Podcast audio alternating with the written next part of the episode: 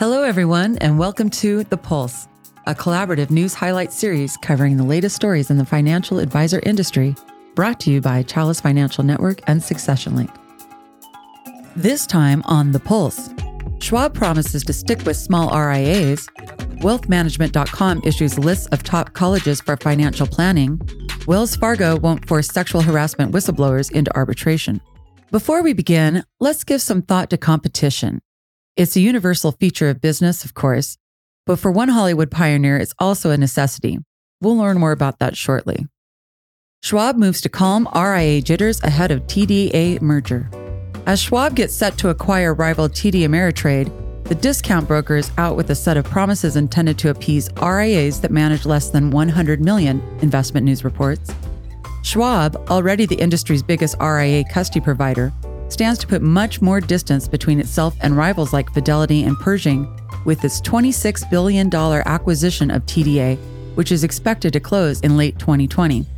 Some RIAs fear Schwab will neglect them to concentrate on bigger practices, writes Investment News. In particular, Schwab's promises are meant to mollify RIAs on TDA's custody platform. On average, TDA linked RIAs manage less than Schwab's incumbents.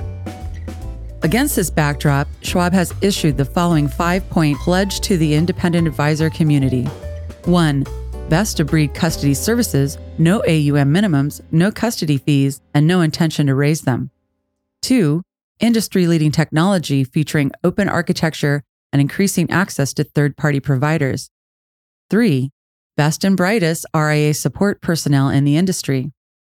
4 in depth practice management consulting for all of its institutional clients. Lastly, number five, ongoing efforts to streamline account opening procedures to help advisors bring clients on board securely with just a few clicks.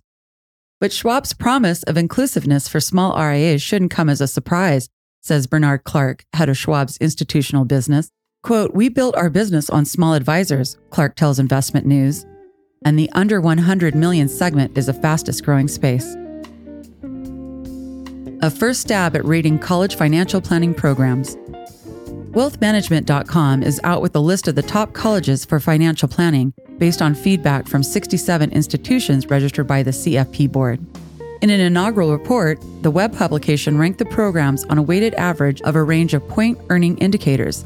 The list of indicators includes awarding undergraduate minors and majors 5 to 10 points, awarding masters and or PhDs 15 points, Number of faculty in advanced degrees, five points for each. Ratio of faculty with certified financial planner accreditations, the percentage times 10 points. In light of these and other criteria, wealthmanagement.com's top five colleges for financial planning are 1. Texas Tech University, 2. University of Wisconsin Madison, 3. Utah Valley University, 4. University of Missouri, and 5. University of North Florida.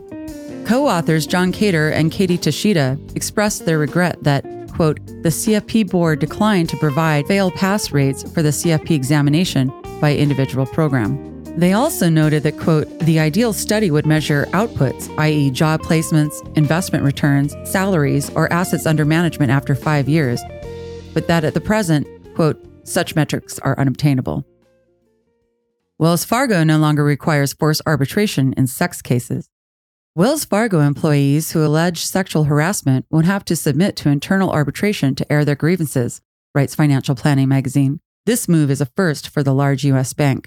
Pressured by the hashtag MeToo movement, forced arbitration has come under criticism for allowing corporations to keep sexual harassment scandals hidden. Companies defend internal arbitration on the ground it saves them and their investors scathes of money and legal fees. But outsiders claim workers are about one third less likely to prevail in internal arbitration than in federal courts, which they point to as an indication of companies' anti whistleblower bias. In a statement touting Wells Fargo's zero tolerance for sexual harassment, the bank's HR chief, David Galloreese, called the ban on forced arbitration an appropriate change to make at this time for our employees.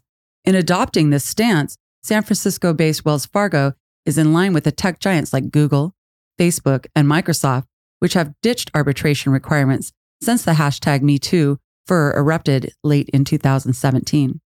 The bank's new stance suits advocacy groups Lift Our Voices just fine. Quote, Wells Fargo's decision is yet another step in ending the secrecy and silence that survivors of sexual harassment and assault have been forced to endure, the organization said in a press release cited by Financial Planning magazine. Quote, one major bank can inspire others in the financial sector to do the right thing. How should you regard the competition you face on a daily basis? Embrace it, advised film producer and animator Walt Disney. Quote, I have been up against tough competition my whole life, the founder of today's Disney empire once said. I wouldn't know how to get along without it. And that wraps up this episode of The Pulse, brought to you by Chalice Financial Network and Succession Link. Until next time.